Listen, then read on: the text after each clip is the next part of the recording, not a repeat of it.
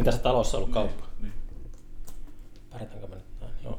Ah, joo. Niin, no, tämä kyllä vaikuttaakin tällaiselta, että ei ole rakennettu Joo, tämä, sarjakuvataiteilijan varten. no ei, tämä oli myös kirjasto silloin, kun minä olin pikkuinen.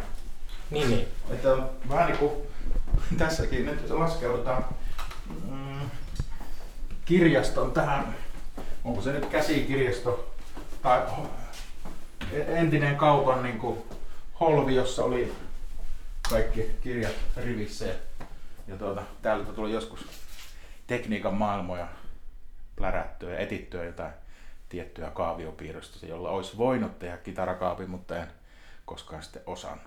Kopi, kopiot sain kyllä siitä.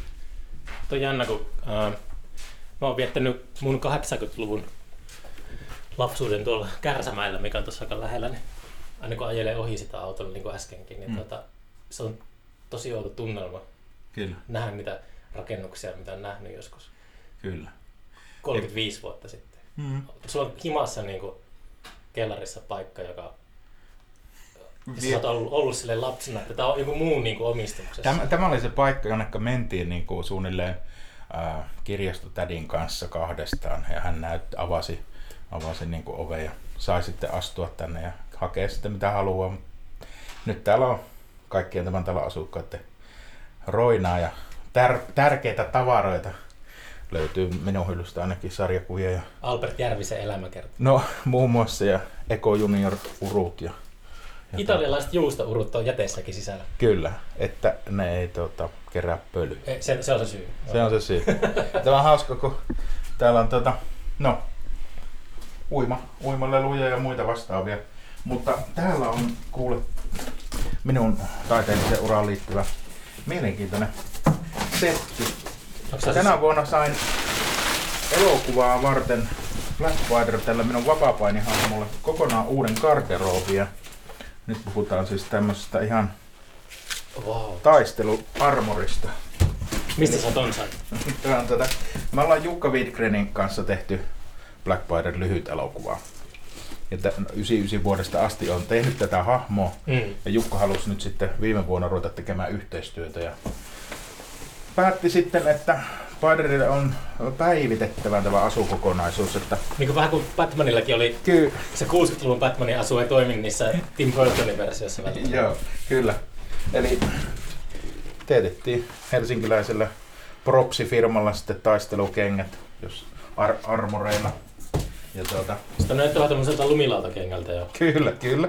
Ja sitten nämä on jostain oikeasti työmiehen kengistä ja sitten sen päälle on rakennettu panssarointia, joka lyhyt elokuva kuvauksen lopussa sitten antoi just viimeisien hyppyjen aikaan periksi. Oh, saitteko nauhalle kuitenkin? Sä, saat. Mutta tuota, se ei näy ainakaan tuo kengän repeäminen. Eli toisin sanoen nyt on vähän niinku upgrade tästä minun painihahmosta. No niin. Voimaa ja...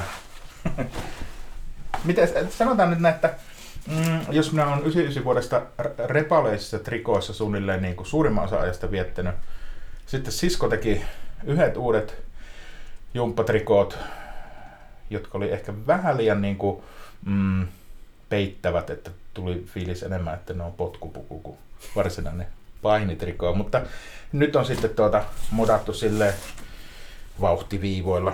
Miten se nyt sanotaan? Ja joo, Tuleeko tuossa kuuma? no jonkun verran. Mutta siis itse asiassa ny, nyt on semmoinen jännä juttu, että varsinaisesti ne okulaarit tai linssit, mitkä Paiderilla on, niin ne on hukassa. On? Eli nyt jos tuli, tulisi nopea kutsu, niin minä olisin pulassa. Mihin epäilet, että on jäänyt? Baariin vai? Äh, Veikkaan, että on kotona tuolla sisällä jossain ihan tavaroiden kätkössä, mutta tuota, sitä, sitä varten mulla on kyllä tallella edelleen niin kuin Paiderin alkuperäinen huppu, joka on tämmöinen niin kuin klassinen prätkäli, prät, prätkähuivi, Mm. semmoinen niin kuin harsomainen hämähäkin verkko. Mm. Ja kun sen laittaa päälle, niin sitä näkee just, just läpi. Eli, eli jos mulla häviää niin kuin uudet, uudet releet, niin aina voi turvautua siihen originaali setappiin. Sulla ei ikinä haitannut, jos sarjakuvasankari tota, asu muuttuu yhtäkkiä. Äh, pikemminkin ehkä se pa- hämähäkkimiehen musta puku inspiroi itseäni osittain myös niin kuin suuntaviivaa omalle niin kuin painihahmolle. Että, ja siinä se kottuu kuitenkin tämmöinen niin kuin Misfitsin mustavalkea bändiestetiikka ja että tämä on niin kuin, vähän niin kuin hybridi monesta eri että se, asiasta ja mahdollisimman kuitenkin aluksi yksinkertainen oli tämä minun san- sankaripuku. No harvoin se menee toisinpäin, että ekaksi on tosi, tosi niin kompleksinen ja sitten Joo. kun on parikymmentä vuotta ollut supersankara, niin vaihtaa sellaisiin kalsareihin. Kyllä. Ja tässä oli, tässä oli vielä semmoinen, että elokuvan varten kun tehtiin se okulaarit ja se kasvonaamio uusiksi, niin siihen haluttiin valoa, Mm. että, että kun hahmo herää henkiin, niin silmiin syttyy sitten konkreettisesti niin kuin loimu. Ja tuota, sitten kävi silleen, että se rakennettiin niin hyvin, että minä en nähnyt eteenpäin ollenkaan. Minä näin ainoastaan ilmaottoaukoista sivuille. Mä jouduin katsomaan niin kuin, Se kun lintu, lintu katsoo Kyllä, sitä. kyllä. Ja itse asiassa siitä- minusta siitä tuli äh, aika hyvä, että presenssi jout- joutuu niinku miettimään ensiksi a- ajolinjat Mm. ja katsomaan etukäteen, että minne menee. Ja pystypää vaan niinku askeltamaan ja luottaa, että perille, perille se vielä vie. Black Pantherin heikko kohta on se, jos joku kävelee suoraan kohti. No, ei kerrota si- siitä kenellekään. Joo. Tässä oli tämä Kelari-startti. Ja sitten tuossa on jonkun verran nahkatakkeja on tullut haala, haalittua vuosien varrella. Ja niitä välillä on tullut modattua sitten ihan Mm. asu, asua varten. Ja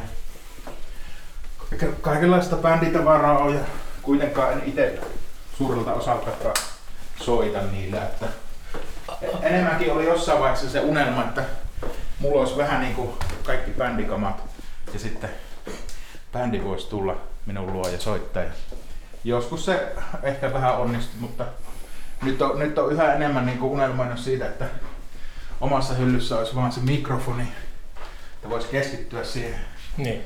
Lauluhommiin. Ja tämmöistä vanhaa tekniikkaa on tullut ihan keikkakäyttöä varten hommattua ja etittyä. Ja jos puhutaan tuosta tuota S-Man laite on ollut jonkun verran keikolla mukana. Assman. Joo, vanha magneettitallennin, eli laitteeseen laitetaan magneettikiekkoja. Sitten tuota, Magneettikiekko näyttää ihan vinylilevyltä. joo. Ja nyt jos puhut jotain. Terve Iisalmi. Mitä kuuluu Iisalmi? Iso käsi Iisalmi. Iisalmi.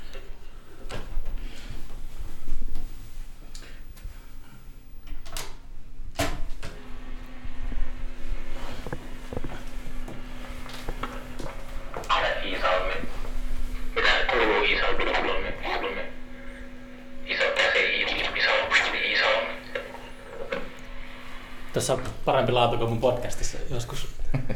Joo, minusta on hauska. Pääsee livenä tekemään suoraan niin sanotusti tuommoista niin kuin ankeeta puhelinsoundia ja sitten vielä tallentamaan lauluosuuksia ja soittamaan siihen päälle ja ehkä joskus vähän scratchaamaan, mutta se ei ole minun niin kuin vahvuus, että Mm. pikemminkin se on niin kuin hauska lisä, että instant, instant tallennuksia ja sitten tuota, ehkä se niinku tommonen ö, keikalla lisämausteiden ja se yllättävyyden mukaan tuominen, että pienellä paletilla ja sitten jotain muuta. Normaalisti se on toiminut silleesti, että akkarin kanssa menee yleisö eteen. Sitten mulla on mikrokube. Ja jos minä tarviin, minä sen niin kuin kautta vaikkapa laulan jollain efektillä tai sitten pistän jotain delaytä tai vastaavaa. Ja vähän niin kuin rikon sitä, ihan, ihan sitä perus mies- ja kitarakuviota. Eikö sä ollut joskus jossain niin kuin yleisön seassakin sille, että, että niin kuin varsinaisesti lavalla ollut? Joo. Se on ollut oikeastaan niin kuin minun solo, solokeikkojen niin kuin sielu ja suola ja myös helmasynti, että välillä tuntuu, että se häviää kokonaan se musiikillinen anti sinne hiekkakentän tuulen tuiverrukseen tai, tai kun on liikaa niin kuin tilaa jokunen ihminen ympärillä, niin sitten minä niin kuin rupeaa enemmänkin huutamaan ja rääkymään ja rämpyttämään vimmaisasti. Ja se menee enemmän niin kuin varmaan performanssin puolelle. Sä sanot sen niin kuin se olisi tosi kamala asia. Mm, No yhä enemmän minä olen sitä alkanut niin kuin miettimään, että nautinko minä tästä. Mutta sitten toisaalta, koska siinä on se performatiivisen ulottuvuus ja minut halutaan silloin tälle aina keikoille, niin miksi minä en sitten antaisi sitä mahdollisuutta yleisölle? Morjes. Terve. Morjes. Perhe tuli kotiin. Mistä sä löysit tuon magneettinauhoittimen jostakin kirpparilta tietenkin? Tuomo Longi, porilainen räppäri, entinen bänd- bänditoveri, löytyi sen itse asiassa minun mielestä Porin torilta ja modas sen itse, teki siitä tuota, toimivan tämmöiseen, niin kuin, piuhotti sen, sanotaan näin. Että. Ja sen jälkeen se jonkun aikaa kokeili ja pyöritteli sitä ja sillä se jäi vähän niin kuin vähälle käytölle ja sitten minä otin sen haltuun. Ja aika vähällä käytöllä se itselläkin on, mutta silloin tällä aina sitä tulee pyöriteltyä. Ja ehkä veikkaa, että tässä ollaan tuo Jukka Nissisen kanssa tekemässä pitkäsoittoa varmaan jossain vaiheessa. Sinkku tuli nyt tänä keväänä pihalle Mm. ja se oli tuota Black Spider versus Jukka Nissinen ja John the Revelator 7 Joo. ilmestyi. Niin tota, kyllä me, mulla on vahva kutina siitä, että tullaan tekemään vielä pitkä soitto. Mm. Tehdäänkö me tässä? Tehän. Joo, sitten mä voisin tuota hakea noin nappimikit, niin Okei. Mä pistän pausille.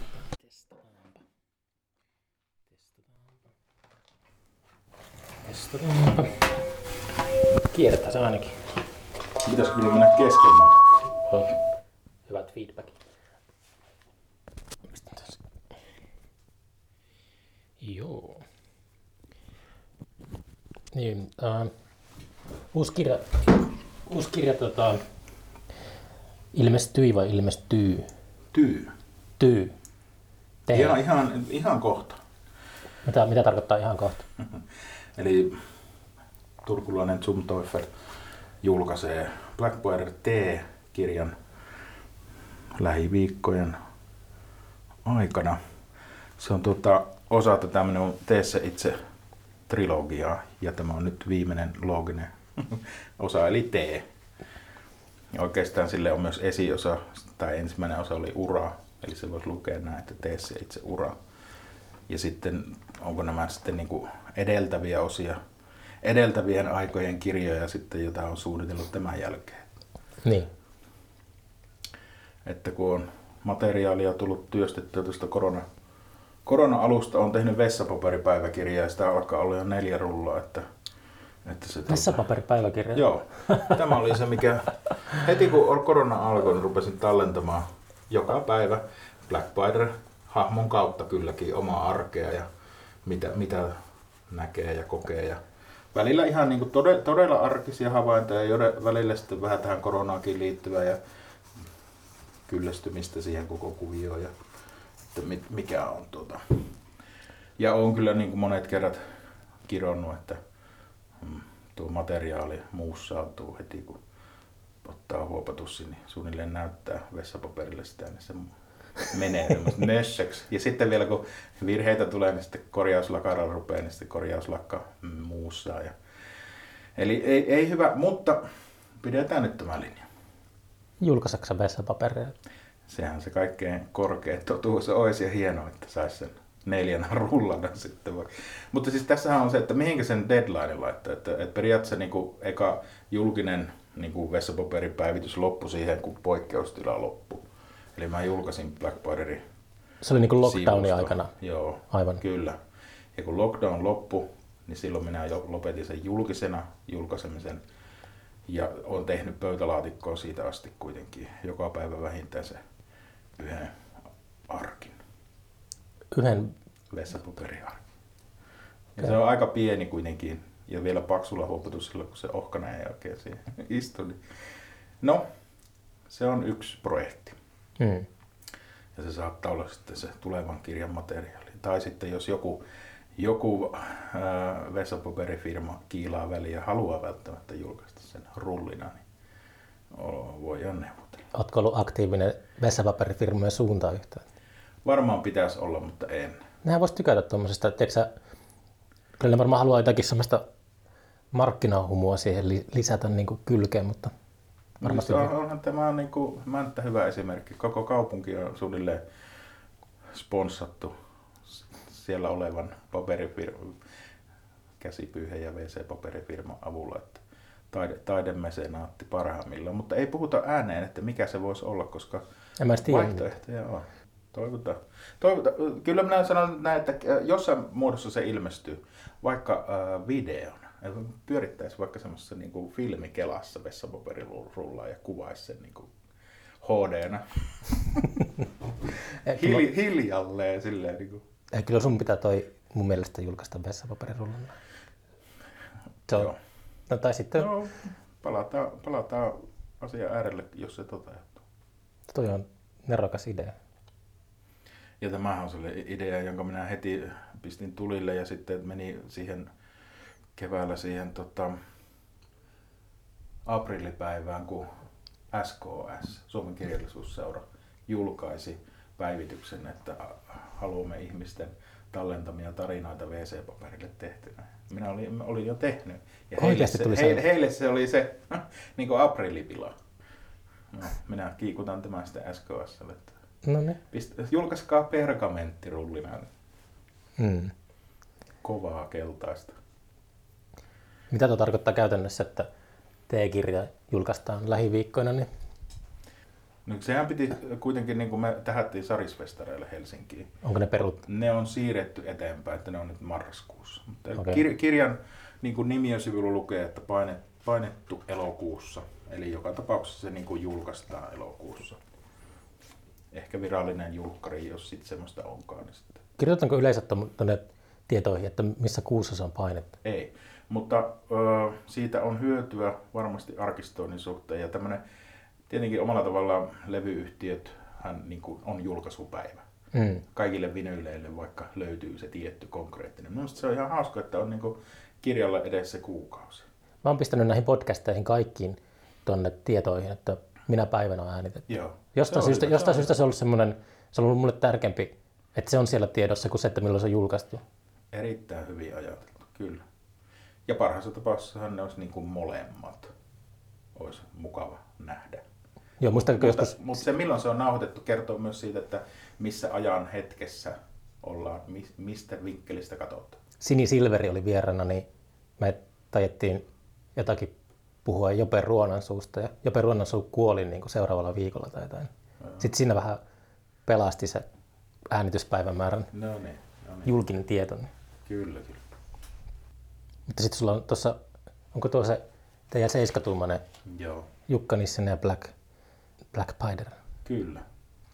Duona tehtiin just silloin lockdownin alussa kaksi biisiä ja sitten meni suunnilleen vuosi siitä, että saatiin viimein pihalle. Mikä sinä kesti? Saamattomuus. Saamattomuus. Kun on niin monta kaikkea projekteja, että jos, veikka, että mm, jos minä olisin täysverinen muusikko, niin minä pistäisin asioita tuulemaan, mutta toinen jalka on siellä graafisessa suunnittelussa ja sarjakuva. No ehkä se sarjakuva on eniten sen niin kuin lähellä sydäntä, että niin, Mm. siihen panostaa ja sitten musakuviot on silleen niin kuin, niin kuin se, no voin nyt rehellisesti sanoa, että se on harrastustoimintaa mulle Niin. josta minä nautin valtavasti. Ja esiintyminen Black Panther-hahmona on, on niin kuin se henkireikä ja sitten toisaalta se niin kuin, vähän niin kuin sykliomaisesti innostuu aina jostakin osa-alueesta tässä omassakin taiteen piirissä, jonka on luonut. Ja tuota, Hyppääksä niin toiseen, toiselle osa-alueelle, jos tulee joku semmoinen niin sanottu blokki vastaan vaikka sarjakuvien tekemisissä, niin sitten, sitten tehdäänkin musiikkia täpöllä. Minäpä kerron semmoisen asian. Pari vuotta sitten tein Humala-nimistä sarjakuva-albumia. Ja minä jotenkin koin, että se ei onnistunut. Ja minä menin jotenkin semmoisen vähän niin kuin jumiin, että minä olen niin kuin jotenkin, nyt, nyt on niin kuin huono tekijä. Ja siihen tarvittiin oikeastaan täysin irtiotto ympäristöstä. Ei niinkään siitä itse siitä tekemisestä. Että se niin pitkään tein, niin kuin, sanotaan nyt näin yhden kuukauden melkein niin kuin aamusta iltaan yhtä tiettyä projektia. Ja olin tässä samassa, sam- kun tekee kotona vielä hommia. Ja tota, kaikki kuvitusjutut ja tämmöiset, jotka on sitten sitä leipätyötä, niin tekee saman pöydän äärellä ja pyörii vaan siinä omassa pienessä myllyssä. Mm. Niin minä veikkaan, että se parasta oli se, että pääsin Liminkaa hetkeksi opettamaan.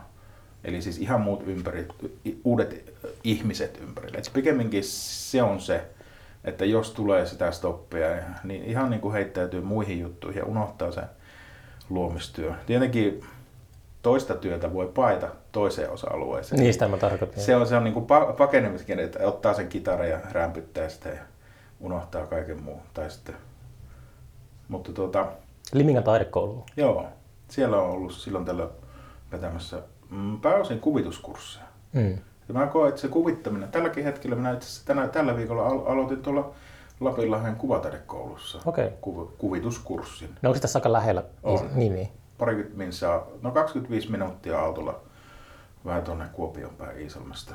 Niin tuota, mm, en ole ennen vetänyt ni, kokonaista, niin onko se nyt periodi vai miksi sitä sanotaan, niin lukiossa, mutta nyt otin se haasteen vastaan enkä tiedä tarkalleen, miten tämä korona nyt vaikuttaa. Toivottavasti saa lähi, lähiopetuksena sen tehtyä, koska se yhdessä niin kuin tekeminen luokassa harjoitustehtävät ja niiden analysoiminen vielä porukalla ja näkee sen vähän niin kuin, että mitä, mitä muut puuhaa. Ja, niin se on niin kuin aika oleellinen osa sitä. Minun mielestä tekemisen kautta oppii paljon. Ja sama sillä Limingassa, kun on käynyt, niin se, että tekemällä ja sen analysoimilla, mitä tuli tehtyä, ja toisaalta sen niin kuin ideoinnin merkitys on ehkä enemmän tärkeämpi kuin se lopputuotteen niin kuin puunaaminen. Ja siinäkin on joutunut tekemään niin kuin oma, oman taiteen kanssa hommia, että jossain vaiheessa saavutin omalla tavalla sen lakipisteen, että halusin piirtää tietyllä tavalla, mutta se jumia jumia oli niin kuin hidasta se tekeminen, niin sitten oli pakko niin kuin vähän ravistella itteensä tekijänä ja löytää joku muu tapa piirtää, ettei vaan niin kuin, vähän niin kuin hinkkaisi vaan sitä viivaa. Mm. Ja silloin tuli nämä Blackbaderin jutut mukaan, joihin minä niin kuin ajoin sisään omaa huopatussitekniikan junissa. Että kun kulin paljon työmatkoja, liikuin junilla ja se juna vähän niin kuin väpättää tai mm. heiluu, niin on pakko hyväksyä, että se jälki ei ole priimaa. Ja siihen mm. mennessä olin pyrkinyt priimaan. Niin. Eli mä vähän niin kuin pakotin itteni muottiin, josta, jota itse olin ehkä vähän niin kuin yleen katsonut. Ja sitä kautta löysin spontaanimman tavan piirtää. Ei välttämättä kauniimpaa, mutta mm, jos minä piirrän, niin minä lopetan piirtämisen siihen pisteeseen, kun mikään kuvassa ei enää ärsytä. Jos minä ennen pyrin siihen, että kaikkien pitää näyttää täydelliseltä. Eli oma ajattelu kuvan teottamista kohtaan niin on muuttunut. Tai mulla on niin kaksi eri vaihtoehtoa, että minä annan. Voisikohan löytää jonkun vielä kolmannen niin tavan tehdä? Että joku, joku vielä täysin uusi kulma. Ja kaikkihan mitä minä teen on hyvin esittävää. Mm. Ja se tarinallisuus on mulle se kuitenkin kaiken ydin. Eli minä haluan kertoa tarinoita siinä päästään siihen, että se abstraktius sitten löytyy ehkä sitten oman niin kuin performanssien tai musiikillisen ilmailu ja ilmaisu ja sen jonkinlaisen niin kuin härö, häröilyn seasta. Että siellä anna itselleni vapautta vähän niin kuin revitellä jotain ihan muuta. Pääseekö se kokonaan irti siitä, tai kokonaan ero siitä är, ärsytyksen tunteesta? Jos kuva on tehnyt. Niin. Ootapa nyt ei kun kyllä minun pitää se saattaa siihen pisteeseen, että ei enää ärsytä. Jos minä jätän se siihen pisteeseen, niin minun on niin vaivaa, että tämä... No se voi olla tietenkin, että pitäisi niin kuin laittaa vaan se työ pois. Niin irti päästäminen. Irti ensiksi, ensiksi siitä ja kaksi viikkoa vaikka niin kuin, ja sitten uudelleen katsoa sitä. Mm-hmm. Mutta toisaalta se äh, luopumisen hetki, että kun sinä koet, että nyt tämä on valmis, niin ei sitä haluaisi päästää, jos tietäisi, että siitä saisi saisi vielä hiukan paremmin. Toi on aika terve asenne, koska yleensä on semmoinen olo, että kaikesta voi aina tehdä vähän parempaa. No sitten voi jälkeenpäin miettiä tätä. Mutta näin, näin minä olen päässyt siihen, että, että kuitenkin tulee tuotettua materiaalia ja sitten ehkä se on, mitä minä oppilaillekin olen silloin tällöin niin terottanut, että kun se näkee oman teoksen vaikkapa painetussa muodossa kuvituksen tai sarjakuvan tai blogissa tai jossain ympäristössä, niin mm, kysy itseltä, että toimiiko tämä tässä ympäristössä, onko tämä hyvä. Jos se on hyvä, niin ok. Jos siinä on jotain vielä, niin seuraavalla kerralla parempaa. Hmm. Eli semmoinen niin terve itsekritiikki myös, että, että tutkailla sitä myös, että sitä ympäristöä, missä materiaalia julkaistaan. Se oli jännä toi Jyrki Nissinen oli öö, viime kesänä vieraana, niin Jyrki puhui jostakin omasta albumista. Että mä muista mistä se puhuu. Se jotenkin lähti keskeneräisenä maailmaan tai jotain. Niin sitten tuli semmoinen hirveä palauteryöppy, että ihmiset niin kertoo, että se just tietty albumi on niin ollut tärkeä. Että et sillä on niin selkeästi ollut oma yleisö, vaikka Jyrki sitten niin allekirjoita sitä. Okei. Okay jos minä mietin omaa tuotantoa ja minun niin kuin, albumeita, onko yksikään lähtenyt keskeräisenä? Ei se tarkoita siis, että on niin kuin, tai, ollut niin. Niin kuin päässä, omassa päässä sellainen olo. Okei. Okay. Niin minä vaan niin kuin kelaan, että onko itsellä tullut sitä tilannetta. Niin. niin minä oikeastaan, ihan tämä viimeisin just T-albumi, niin minä tein lopussa niitä valintoja, jotka minä olin tehnyt jo aikoinaan, mutta uskallisin vasta viime kalkkiviivoilla tehdä, että minä tein siitä mahdollisimman visuaalisesti yksinkertaisen. Mm. Pudotin alun perin yhden lisäväri, joka oli, on niin kuin leimaa antava monille minun albumeille se, että on joku tietty lisäväri ja sitten viiva. Mm. Ja sillä on pystynyt pelaamaan myös semmoiselle, että se näyttää vähän jotenkin myös niin kuin täyteläisemmältä ja ehkä niin kuin jäsennetymmältä. Ja silti se tarinaan ei välttämättä tuo itse siihen tarinaan tai ideaan välttämättä lisää. Ja nyt halusin sitten ihan pelkkää viivapiirrostusalbumi julkaista. Ja sitten mietin vielä niin kuin loppuvaiheessa, että tuonko siihen jonkun värin siihen viivaan. Että voisiko se olla niin kuin vaikka sinisellä viivalla. Ja ihan loppuun asti niin kuin tuli siihen tulokseen, että ei mitään. Että nyt, nyt mennään sillä idealla, että kuvat näyttää siltä, kun ne olisi lähtenyt minun piirustuspöydältä. Ja ne on tietenkin mustavalko jyrkkää grafiikkaa, niin se on niin kuin terävä piirtoista vihvapiirräntää, mutta se, että nyt, nyt minä en niin kuin ainakaan peitellyt sitä omaa jälkeä millään. Eli voisi sanoa, että nyt on niin kuin, vähän niin kuin paljasta. Tai jos Nick Drake halusi sen viimeisen albumin ilman niin kuin overdubbeja ja niin. ei mitään muita instrumentteja. Ja sitä niin kuin, voisi sanoa, että se on riisutuin niistä ja ehkä henkilökohtaisiin, niin nyt, nyt, nyt ollaan varmaan minun tuotannossa semmoisen riisutun ilmaisun äärellä, että en verhonnut sitä ainakaan mitään. Jälkeenpäin voi, sitten voin itse henkilökohtaisesti pohtia, että oliko tämä hyvä ratkaisu, mutta halusin nyt siirtyä siihen simppelempään hmm. ulkoasuun. Oliko se joku niin kuin, spesifi syy? Mm, No omalla tavalla, kun tästä kirjan materiaalista on kuitenkin, olisiko nyt yksi kolmasosa julkaistu jo niin. mustavalkeana internetin ihmemaailmassa. Ja minua suunnattomasti lämmittää se kädi, käden jälki kaiken sen niin kuin bitti tai vektorilayoutin, jos ajatellaan tuota käyttöliittymää ja ympäristö- ja tietotekniikkaa. Kylmä digitaalisuus. Kylmä digitaalinen maailma ja siellä kun on sitten semmoista vähän niin kuin keposta huopotussi piirrentää, niin jotenkin se tuntuu hyvältä. Ja minä nyt halusin sen niin kuin siirtää sellaisenaan sitten myös tähän kirjaan, jossa se on paljon tutumpi ympäristö. Niin. Mutta se, että äh, miten se nyt sanotaan, että jos kerran ne kuvat on nähnyt siellä, niin sitten jos minä olisin niitä jalostanut vielä eteenpäin kirjaformaattiin, niin olisiko se sitten ollut turhaa työtä. En osaa sanoa, mutta näin minä tällä kertaa päätin. Ja eihän nyt sitten sarjakuvassa mustavalkoversio ole millään tavalla niin kuin, se on niin kuin peruskauraa, mutta henkilökohtaisesti minulle mm. taas kerran niin kuin yksi, että jo tein tietoisen valinnan, downgradeasin omaa visuaalisesti ulkoasua ja tota, kan, kansikin on painettu mustalla ja sinisellä, eli tämmöinen niin kuin niukkaöinen, vähän tämmöinen kuumainen tunnelma. Mm. Se oli hyvä, kun kysyy miksi, niin sitten vastaat, että näin minä tällä kertaa päätin.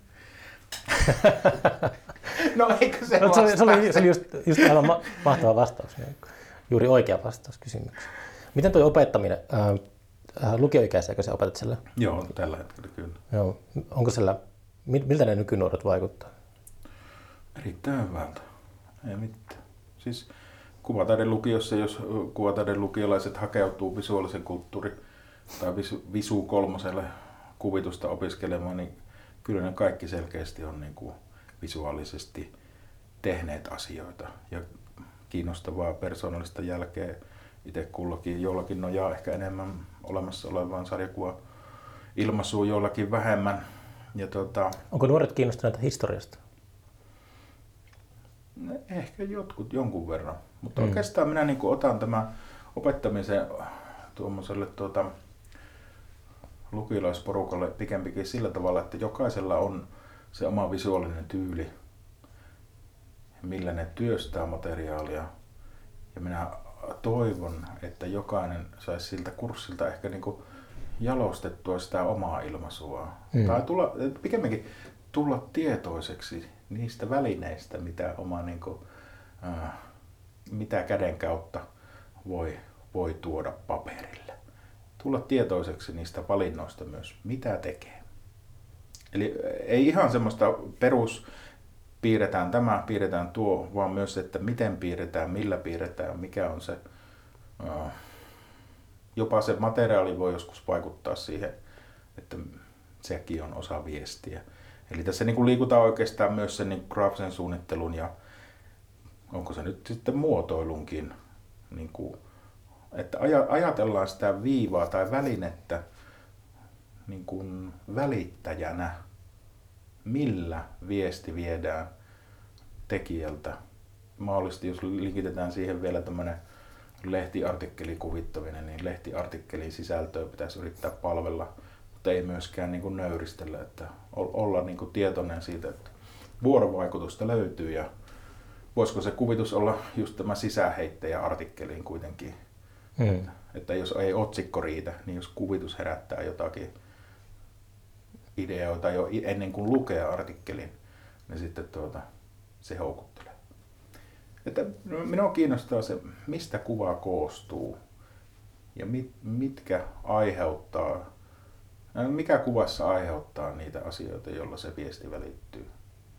Jotain tämmöistä minä yritän. En minä tiedä, meneekö se asia perille, mutta tekemisen kautta kuitenkin havaitaan, miten monin eri tavoin jokainen voi tietyn aiheen välittää. No siinä on se taiteen perimmäinen kysymys, että Niin. mikä mediata sitten olikaan. Niin Niin, aina- just näin. Ja se, se, että minä en halua sarjakuva opettaa niin paljon. Mm. Tai siis se ei ole niinku semmoinen niinku sydämen asia opettaa muille, miten piirretään sarjakuvaa. Mutta mielellään opetan sitä, miten se sarjakuva ruutu piirretään. Niin. Koska jokaisella on taas se oma tarina kerrottavana. Ja se on ehkä se, niinku, mitä askeleita sitten sarjakuvataiteilijat ottaa yksin. Ja se pitää löytää se mm, ehkä sävy tai se, siihen voi löytää inspiraatio, niin kuin itsekin olen hakenut niin kuin muilta tekijöiltä, jotka on, ja sitten miettinyt, että voisiko itse luoda jotakin sen henkistä.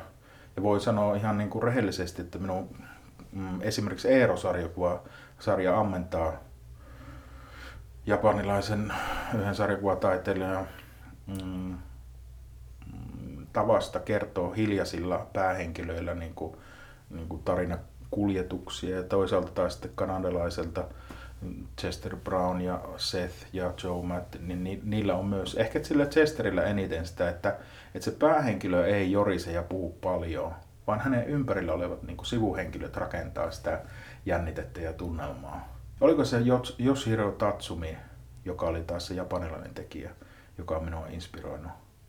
Jopa mä oon kuullut ton nimen jossakin. Joo. Ja tota, mm, silloin on ilmestynyt Dronet Quarterilta useampikin kokoelma, jolta on myös nämä kanadalaiset piirtejät julkaissut albumeita.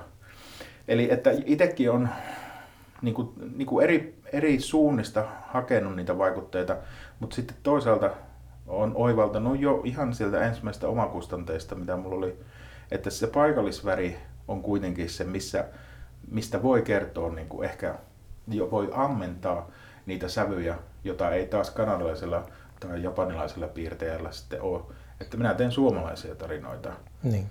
Vaikka se näennäisesti se maailma voi näyttää sarjakuvamaailmalta, mutta jos siellä on sitä koivikkoa, pisteaitaa, latoja. Solifer SM82. niin se, se on kuitenkin se maalaismiljö jotenkin siellä läsnä. Mutta nuorillehan toi on, äh, projisoi itteni, mutta siis äh, nuorena usein on kiinnostuneempi kaikesta muusta paitsi kotisoidosta. Jos, Mm. varsinkin jos kasvaa pikkupaikkakunnalla, niin No joo, se on silloin, ihan silloin on Kyllä. ajatukset ja katset jossakin rapakon takana tai jossain. Niin. Sitten ei oikein, jos joutuu koulun kanssa menemään vierailulle kotiseutumuseoon, niin se on suurinta tuskaa, mitä voi kuvitella. Minä käytin just sen lapsia kaksi viikkoa sitten kotiseutumuseossa. Ensimmäistä kertaa varmaan niin kuin itsekin kävin siellä 25 vuoteen. Niin. Oleellista, että se oli ihan virkistävää. Yritettiin käydä etsimässä aarretta, joka löytyi meidän pihalta aikoinaan vuonna, tyyli vuonna 80. Aarretta. Joo, se oli semmoinen tota, konttikätkö, eli siis toisin sanoen maapankki, joka oli kätketty meidän talo alle ja kun talo purettiin, niin siellä oli tota, äh, tuohikontti ollut, joka repeytyi ja sieltä niin kuin valui vihreitä kolikoita ja minä olin pikkupoika ja pyörin siinä työmaalla ja huomasin, että hei, täällä on, täällä on niin kuin vanhoja rahoja valtavasti. Ja isälle huusi, että hei, pysäyttäkää koneet. Isä sanoi tuolle kai, kaivinkuor, kaivurin kuskille, että hei, nyt, stop. Ja se oli kuule, siellä oli ploutuja, hopearahoja, vihreitä, vihertyneitä siis tämmöisiä tota, Ruotsin vallan aikaisia. 1700-luvun alusta oli vanhemmat ja sitten oli, no suunnilleen se, sanotaan nyt näin, siltä vuosisadalta suuri osa. Maa. Ja osa, maapankki, Maapankki. siis puhutaan siitä, että joku ihminen on kätkenyt sen talon alle ja, ja sitten tuota, siinä kävi silleen, että se puolet siitä kätköstä meni kotiseutumuseolle ja puolet kansallismuseolle. Ja kansallismuseossa muistan, että siellä on se pieni kekos rahaa ja siinä lukee Välikatu 2 Iisalmi. Eli se on minun panos kansallisaarteen. Ainakin pysäytin koneet. Pysäytet koneet. Mm. Ja minä olen pohtinut, että siinä olisi itse asiassa niin sarjakuva-aineksia, että, No ilman muuta. Että kertoo. Vessapaperi rullaa esille. Joo, kyllä. Joo, kiehtova, kiehtoo kyllä tuollainen. Mä en ole koskaan kuullut termiä maapankki. Mielestäni se oli hieno. Minäkin sen kuulin vasta jossain, kun minä kerroin tätä jollekin, niin se kertoo, että joo, maapankki. Kuinka paljon meillä onkaan löytymättömiä aarteita.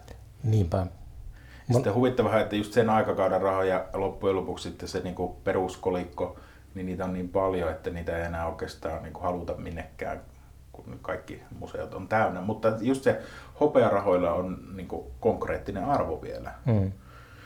Ja tietenkin jos huippukuntoisia kolikkoja. Mutta ploutut, ploutut on esineinä myös semmoisia, että mitä ihmiset haluaa niitä ihan vaan niinku koristeeksi vaikka, jos löytyisi jostain. Mä use, usein fantasioin, jos mä oon vaikka Ruotsin laivalla, niin sillä kannella kattelee merelle, niin sillä, jos napsauttaa sormia, niin häviäisi kaikki vedet. Tiedätkö, että pystyisi, Niin. pystyisi vaikka yhden päivän ajan näkemään, mitä kaikkea merenpohjassa on. Joo, joo, kyllä.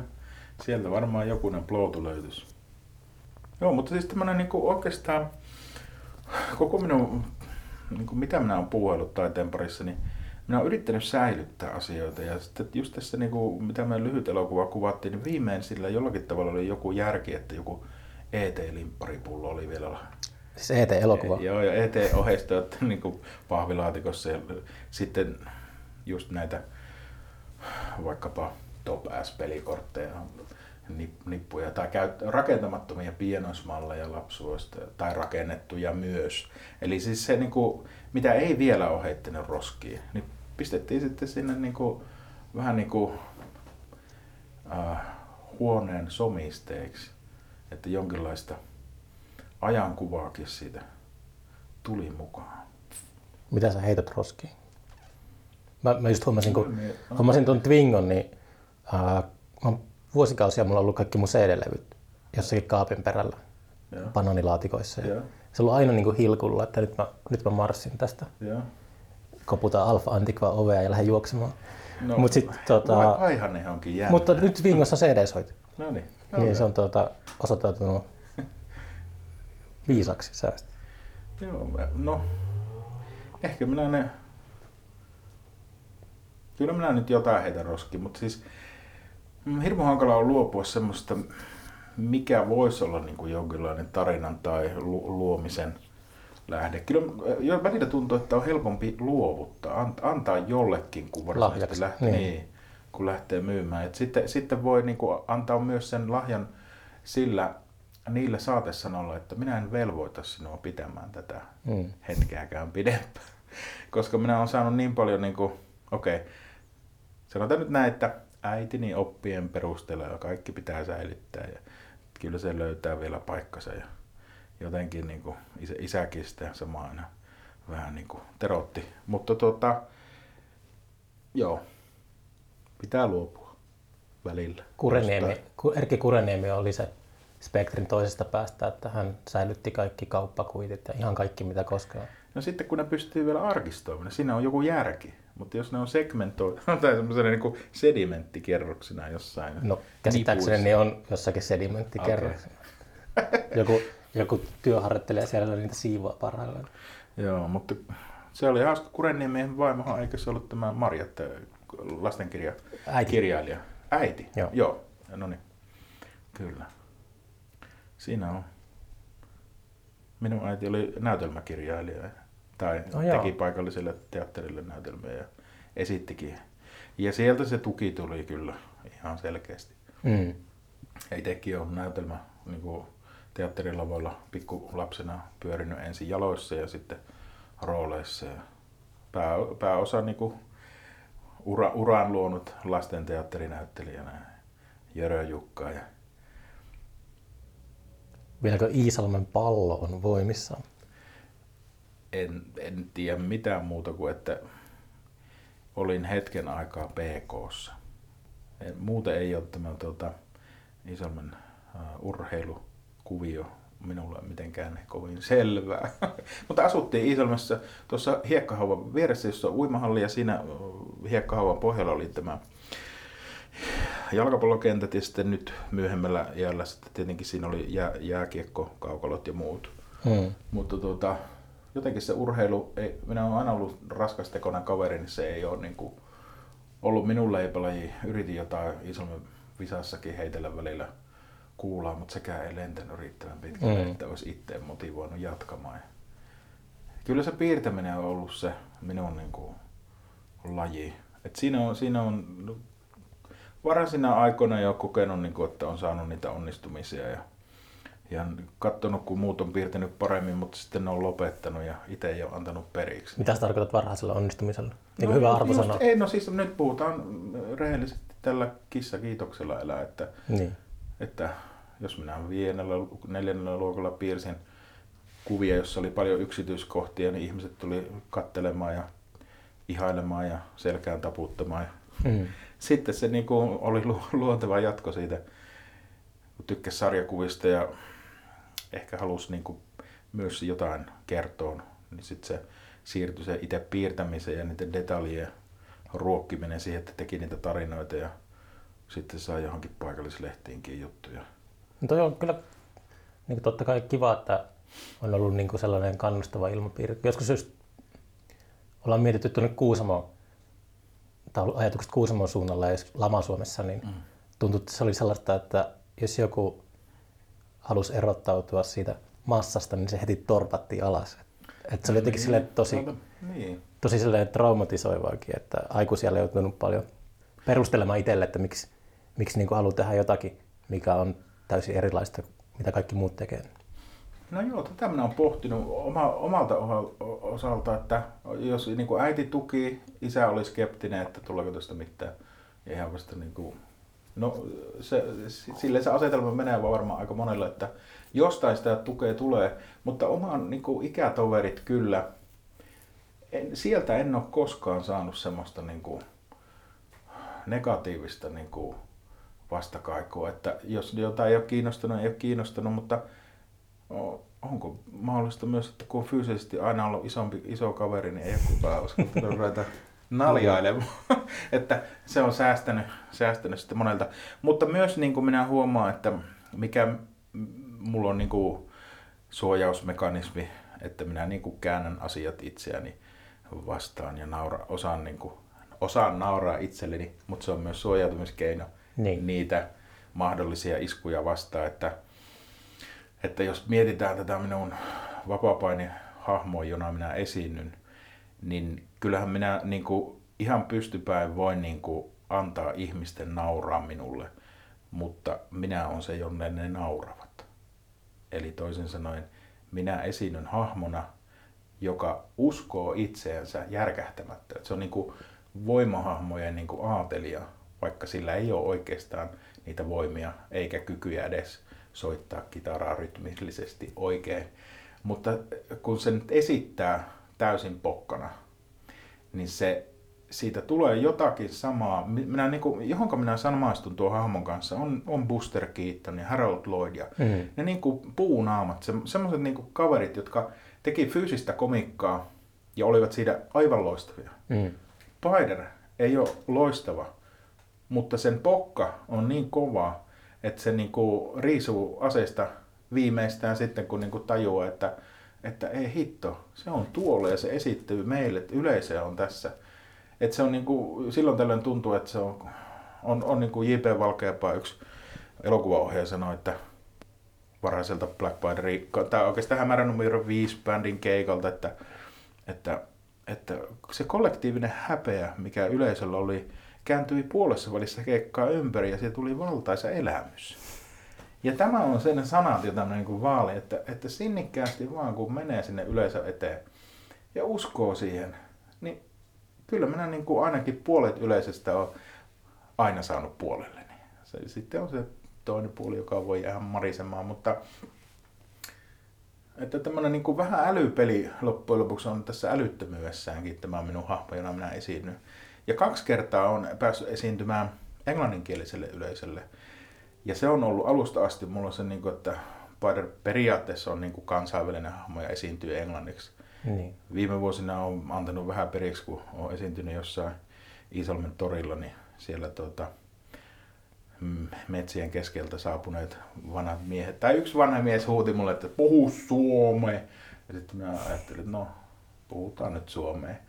Mutta se tota, äh, jotenkin se englanninkieliselle yleisölle, kun on pari kertaa stand-up-illassa soittanut eri vuosina, sama tapahtuma, mutta semmoinen, niin kuin, että siellä on niin kuin, huippu stand-up-koomikkoja ollut läsnä.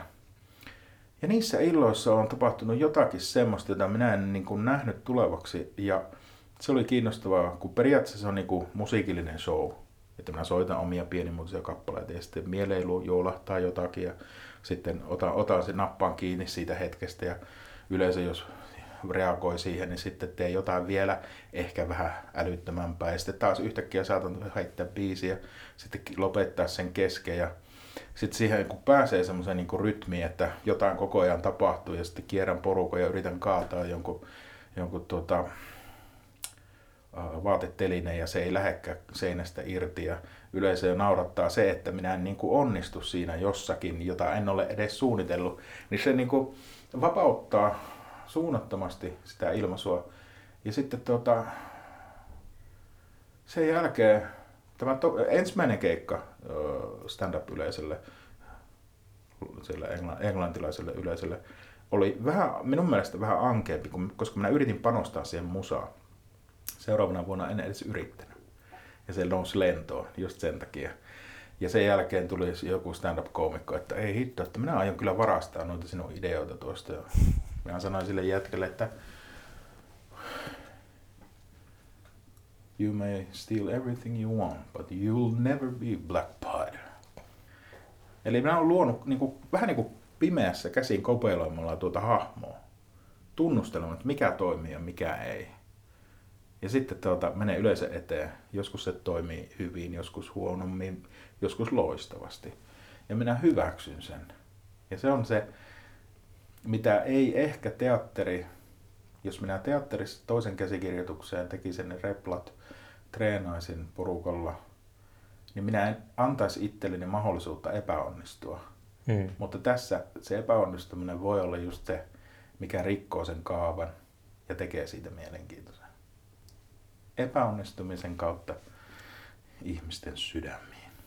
Toi on aika lähellä varmaan sellaista stand-up koomikon, niin kuin, miten harjoitellaan uusia mm. rutiineja ja tällaista, että se on, mm. se on viilaamista. Ja... Kyllä, kyllä. Siis just näin yhden stand-up-show tuossa viime viikonloppuna ja mietin sitä, että se kyllä osasi napata hetkiä niin kuin yleisön reagoinnista. Ja sitten kaiken lisäksi, mikä oli aivan huippu, sillä oli taikashow ennen tätä stand-up-koomikkoa. Ja taikashown takana oli mustat niin kuin, semmoiset satiini niin kuin, äh, esiripumaiset rakenteet. Hmm. Kun se aloitti sitä se stand-up-koomikko, niin sillä se niin kuin, sen taikurin assistentti purki niitä. Se kaatui sen, sen stand-up-koomikon päälle täydellinen jäänsärkiä, oikeesti. Siis se koomikon päälle? Siihen koomikon päälle sanoi, että ajaa, tämmöistä, tälläkö täällä tuota, kohdellaan jotain, jotain semmoista. Joo, Kuitenkin se niinku, otti heti sen niinku haltuun ja ihan niinku huippu. Onko se varma, sit, että se ei ollut sitä lavasta? Ei, koska ne oli täysin eri tyyppejä, mm. jotka oli, ne oli vaan niinku purkamassa sitä omaa. Ja siinä olisi voinut periaatteessa käydä vähän niin kuin huonomminkin, koska se telide oli periaatteessa semmoinen kokoon taitettua niin kuin alumiininen niin kuin hämähäkki. Joo. Et se, jos se olisi jäänyt sen väliin, niin se olisi saanut, niin kuin, mutta siinä oli se satiini välissä. se vaan kaatui se päälle. Ja, ja tuota, hauska hetki, että mm, kohtalo puuttui peliin ja silloin tällä on tullut myös Itä-Suomen poliisin Paiderinkin keikalle kesken kaiken. Ja sitten Paider kävelee poliisin ikkunan äärelle ja rupeaa juttelemaan ja yleisö, että mitä ihmettä. Ei ole rautoihin pistetty koskaan. Ei, vaan lähinnä ne tuli tsekkaamaan, että mitä, mitä siellä on. Mutta se niin ajatus, että, että heti kiinni siitä, hmm. että an, antaa luvan, ym, oikeastaan se ympäristön hyväksyminen, että siitä saa irti jotain. Se voi olla just tämmöinen niin klassinen, että voi kiipeillä jonnekin tai sitten voi niin kuin kiertää yleisen taakse ja kadota paikalta ja huuella mikkiin jostain. Et, et ne on niin, ne voi Va- olla tyhmiä, että jos sitä suunnittelisi. Mutta vaiston varassa. Vaiston varassa, joo. Tota, minkälainen, siis mikä se lyhyt leffa juttu on? No se on sitten mietitty jo vähän tarkemmin.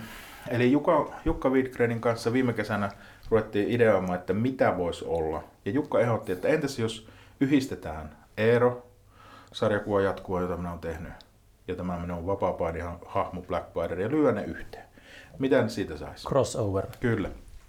Ja tuota, päädyttiin käsikirjoittamaan sitä kaksi lounastapaamista Iisalmen raatihuoneella, ja meillä oli käsis valmis.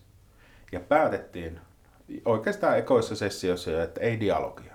Että nyt tehdään, koska minun sarjakuissa minä olen tykännyt just siitä niin kuin hiljaisuudesta, että ei, ei jorista, ei rupatella, että on niin kuin, jätetään sille lukijalle se tulkinnan mahdollisuus.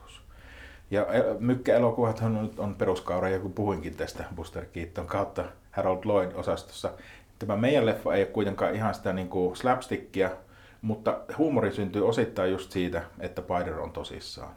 Mm. Se, se on vähän niin kuin tämmöinen klassinen asetelma, että pieni poika, isä ja ukki ja niiden välinen vuorovaikutus. Ja Spider on se, joka tässä kuviossa niin kuin, tulee vähän niin kuin auttamaan – kommunikaatio, sukupolvien väliset kuilut on todellisia. Onko poika niin semmoinen straight man? Silleen?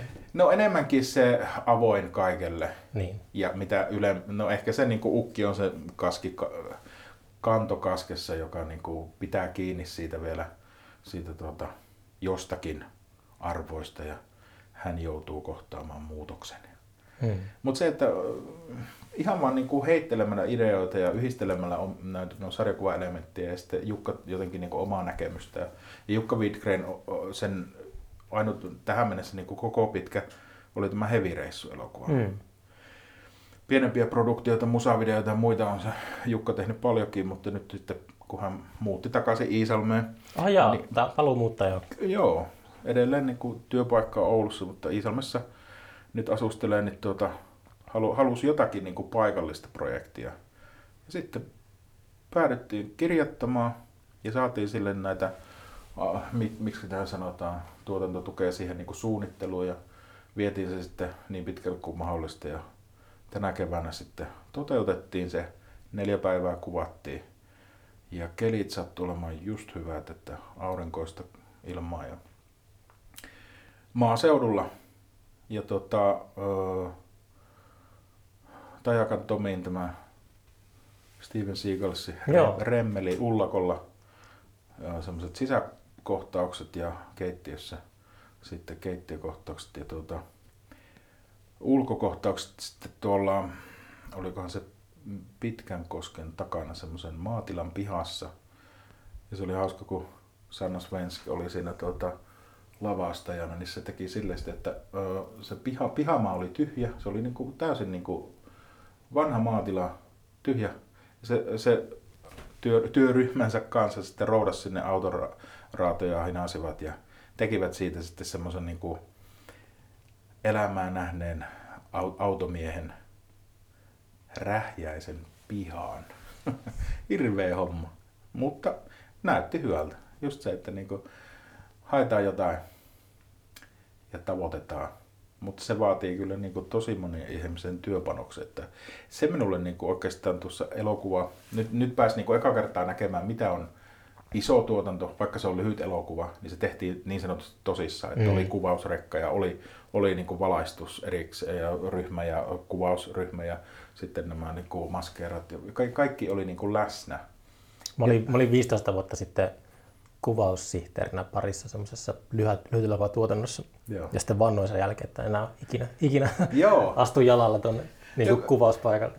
Ja kun miettii, että kuinka paljon siinä on liikkuvia tekijöitä. Ja, ja kuinka paljon odottelua siinä Joo, mutta myös mahdollisuuksia epäonnistua. Mm. Tämä minä on pikemminkin ajattelen aina sitä, että, että kuinka moni asia voi oikeasti mennä pieleen. Mm.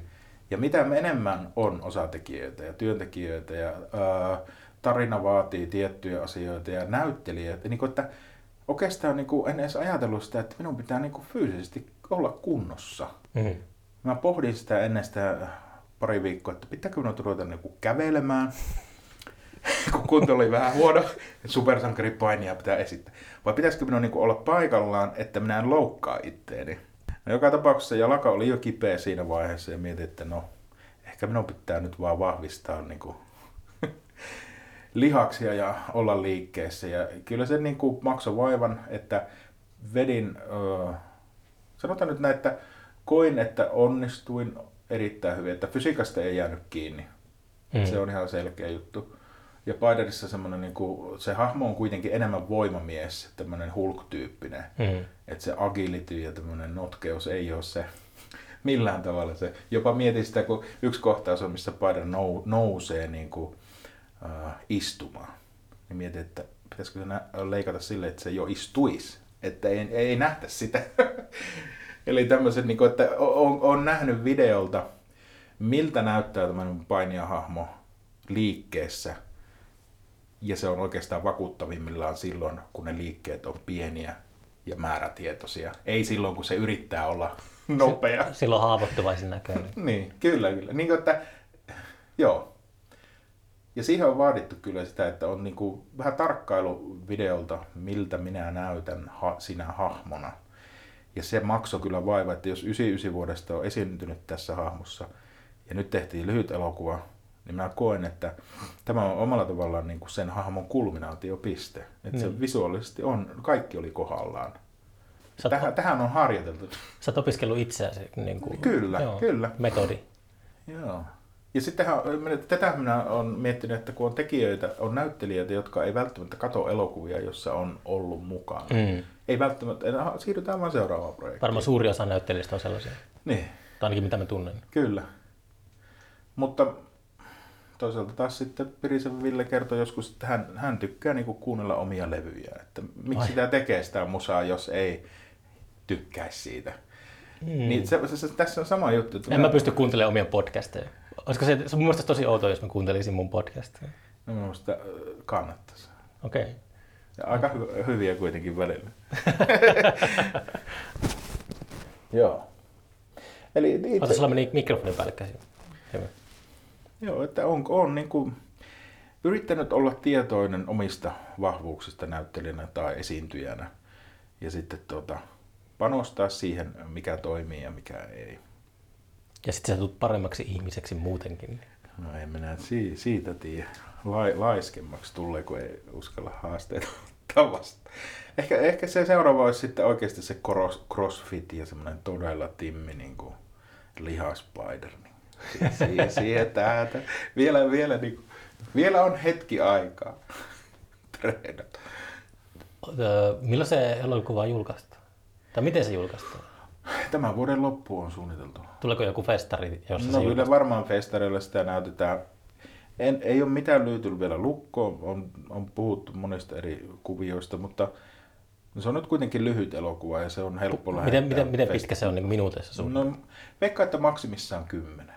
Niin, niin, se on niin lyhyt. Niin, Okei, okay. kyllä. joo. Ja se oli oikeastaan niin kuin hyvä annosta maistella, että mitä se oikeasti leffan tekeminen on. Että Jukallehan tämä oli niin kuin ihan tuttu kuvio, mulle se Mm. oli täysin uusi. Ja nyt tämä jälkityöstä vielä, että on saanut olla, on, voisi sanoa, että on saanut olla mukana leikkaamassa myös. Katsotaan sitä läpi sitä, että mikä toimii ja mikä ei. Mm. tä- tästä puhutaan, että näkee itsensä tai muita näyttelijöitä ja sitten, niin kuin, että miten, mitenkä sieltä poimia just se, ne parhaat asiat. Ja se oli jännä, että nä- näin sille niin kuin toisena kuvauspäivänä ensimmäisen kuvauspäivän materiaalia. Ja tuli mieleen, että ne kohtauskohtaukset oli kuitenkin edennyt siihen suuntaan, johon itse olisi ehkä ohjannut taas, että jos olisin ollut ohjaajan pallilla. Hmm. Niin minä näin, että tämä on niinku, silleen niin kuin Jukan kanssa me, meillä hommat menee aika hyvin yksin. Että niin kuin ajatus siitä, miten, kun on en, en, ennalta on käsikirjoitettu asia, Niin. Ja nyt sitten kohtauksessa ihmiset näyttelee ne kohtaukset, ja mihinkä hän ohjaajana vei niitä. Että aluksi saattoi olla vähän, ei, ei niin kohillaan jutut, mutta ne jäsentyi ja meni sinne päin. Ja viimein niin kuin, siellä on hyviä, hyviä suorituksia näyttelijöiltä ja hyviä tuota, ohjaajan juttuja. Siis olitteko te tehnyt ihan niin tosi tarkan kuvakäsikirjoituksen vai miten se... No me tehtiin sille, että eka kässättiin niin kohtaus kohtaukselta. Jukka kirjoitti sen auki, mitä niissä tapahtuu. Hmm. Ja sitten minä tein niiden pohjalta taas kuvakäsikirjoituksen ja Jukka kommentoi sitä. Ja minä tein joitain niin ruutuja uusiksi tai pudotettiin tai jäsennettiin sitä vähän. Ja sitten annoin taas Jukalle takaisin ja se sitten työryhmän kanssa syötti sinne väliin jotain ihan niin kuin, mm, vaikkapa kuvapohjaisia juttuja, valoku- että ne niin kuin haki sitä sommitelmaa sitten vielä sen jälkeen uusiksi ja tekikin semmoisen niin kuin valokuvakäsikirjoituksen. Että, että minulla on niin kuin sar, sarjakuva tekijän niin kuin kuvakuljetus on siellä niin kuin väli, vähän niin kuin välimiksauksena se, Mm. olemassa. Että siitä voisi vaikka julkaista niin kuin ihan vaikka sarjakuvateoksen. Tykkääkö sä yleensä sarjakuva elokuvista? Onko se mm. Alan, Alan Moore No, no, tyylinen? jos minä katson näitä, näitä tota, mikä on ollut paras, niin kyllä se Sin Cityssä toimi aika hyvin. Joo, että se joo. noudatti just sitä kuvasolmitelmaa, mitä tekijä oli kuvas, niin kuin sarjakuvassa kuljettanut. Koska minä, minä ainakin sain nautintoa just siitä, että hei, tässä on se ruutu ja nyt se toimii. Minä mm. näen sen niin kuin, mahtavaa.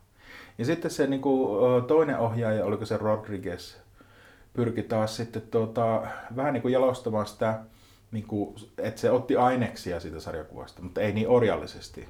Se oli ihan ok, mutta minä tykkäsin kyllä jo siitä niin kuin täysin sellaisenaan siirretystä. Ja sitten, no, Moorella nyt on minun mielestä käynyt huono tuuri, että sillä on ollut niin kuin leffoja, jossa, jossa on niin kuin suunnilleen kipattu se niin kuin kaikkein niin kuin se tärkein ydin on heitet, heivattu Niin, on. laidan yli. Vaikkapa nyt ihan nyt Herrasmies liika, joka on sarjakuvana, minusta se eka sarjakuva-albumi on täydellinen, Niin. Elokuvana täyttä roskaa. Sehän on kama, kamala se elokuva. Ja mikä siitä teki, Sean Connery halusi käsikirjoittaa sen päähenkilön rooli uusiksi, eikä se ollut ollenkaan hunningolla oleva vanha siirtomaa narkkari, tai siis siirtomaa herra tai seikkailija, joka oli päättynyt sitten narkkariksi jonnekin Shanghai. Tai oleellista, että se oli niin kuin täysin pihalla. Ja sehän jäi Connery viimeiseksi rooliksi ja huhun mukaan se jäi eläkkeelle sen takia, kun se pettyi siihen elokuvaan, että se, ei, se oli niinku floppi täysin puolella. Öö, ja puolin. sitten se, hän, hän myös tunnusti sen, että hän Okei. ei ymmärtänyt sitä, Niin. että se, öö, mitä hän, että ne varmaan niin tuli, joutui katsomaan peiliin, Mm. että nämä oli niitä asioita, jonka takia se epäonnistui. Ja olikohan se välillä silleen, että hänelle tarjottiin myös Star Wars-roolia, Sarum, oliko se nyt Saruman, mm. sitä Christopher Lee. Siis tämä Taru Sormusta herrasta. Taru Sormusta herrasta roolia, ja hän skippasi senkin, kun ei se nähnyt siinä niin kuin tuommoinen lasten satukirja. Eli toisin sanoen niin kuin huonoja valintoja viime vuosina, olisiko se sitten ollut hyvä tai huono, mutta siis se, että olisi kyllä ollut kiinnostavaa nähdä Sean Connery hunningolla. Niin kuin, että hänet poimitaan jostain katuojasta ja sitten se hiljalleen niin kuin skarppaa. Että se ei olisikaan lähtökohtaisesti ollut se Uber miehekäs sankari, vaan se heikoilla oleva vanha mies, jota se muut tsemppaa, että kyllähän nämä pystyt siihen. Hmm. Hitsi olisi ollut hieno nähdä. Ja se, olisi, se sarjakuvassa se on näin, ja se toimii.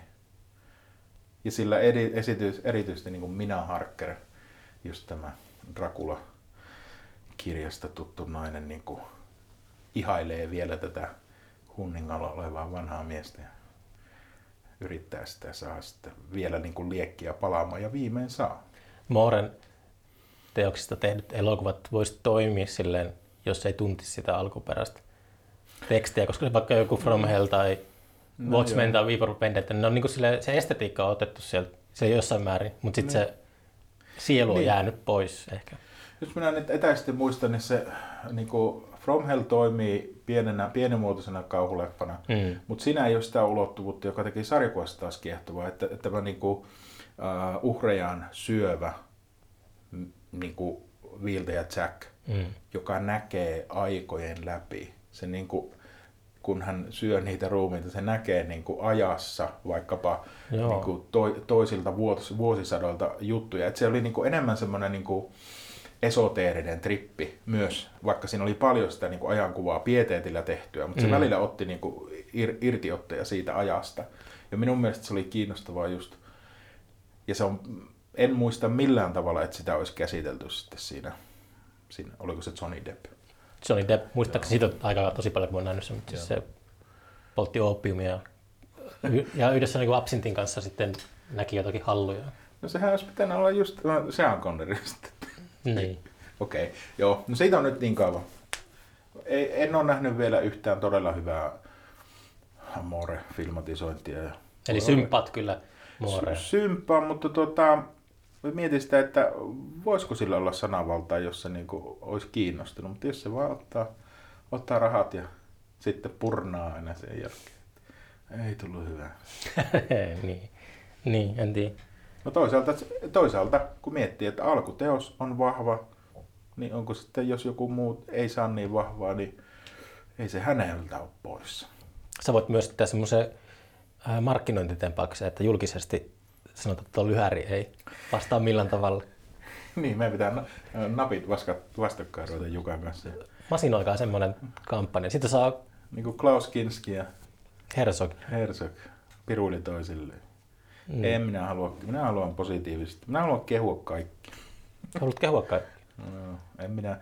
Minä olen nähnyt niin paljon, että se niinku purnaaminen ja semmoinen niinku vatvominen ja katkeruus, niinku, se, on, se on lähinnä niinku voimia vie. Onko sä käynyt läpi semmoisen elämänvaiheen ja oot päässyt toiselle puolelle vai mm, Minä seurannut tunnistan itsestäni jotakin semmoisia piirteitä ja varmaan jonkinlaista sukurasitetta löytyy, että, että helposti sortuisi syyttelemään jotain muita, mutta kun pitää tämän mielessä, että sekin on mahdollista, niin... Kyllä toi, niin kuin mä niin. tunnistan niin. itteni tosta, että se, on, se kulkee aina mun mukana sellainen, ää, niin, se, on, se on niin. oikotie sellaiseen, Kyllä. että jos yhtäkkiä antautuu sille kateudelle tai katkeruudelle niin, tai niin. Mutta se joskus voi toimia semmoisena elinvoima antavana no joo, polttoaineena. Kyllä, mutta ehkä, ehkä tässä on päässyt sille niin kuin, tämän oman taiteellisen tuotannon kanssa siihen pisteeseen, että on, on tullut niin paljon hyviä asioita sen, sen mukana, että ei ole lähtenyt parikaadelle eikä ole polttanut siltoja, vaan niin kuin yksinkertaisesti niin kuin hyväksyä, että me, me, jokainen tekijä, jokainen taho, joka luovalla alalla liikkuu, niin niillä on tarkoitus, joillakin on niin kuin syvemmät vedet, missä ehkä uijaa ja jotkut tekee keposammin ja, ja itsekin tasapainoilla sillä, että aluksi halusi ehkä tehdä enemmän semmoista niin kuin ajattelua herättävää ja maailmoja syleilevää tai, tai maailman parannusjuttuja. Mm.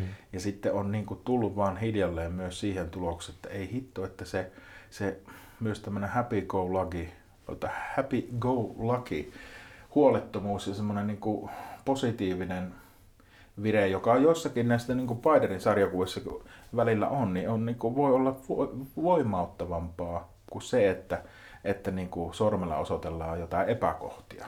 Mutta eikö sun mielestä kuitenkin sellainen niin sanottu taidemaailma, mä liitän tähän öö, käsitteeseen kaiken, musiikin ja kaiken, mutta silleen, eikö se kuitenkin ole sellainen houkutteleva maailma?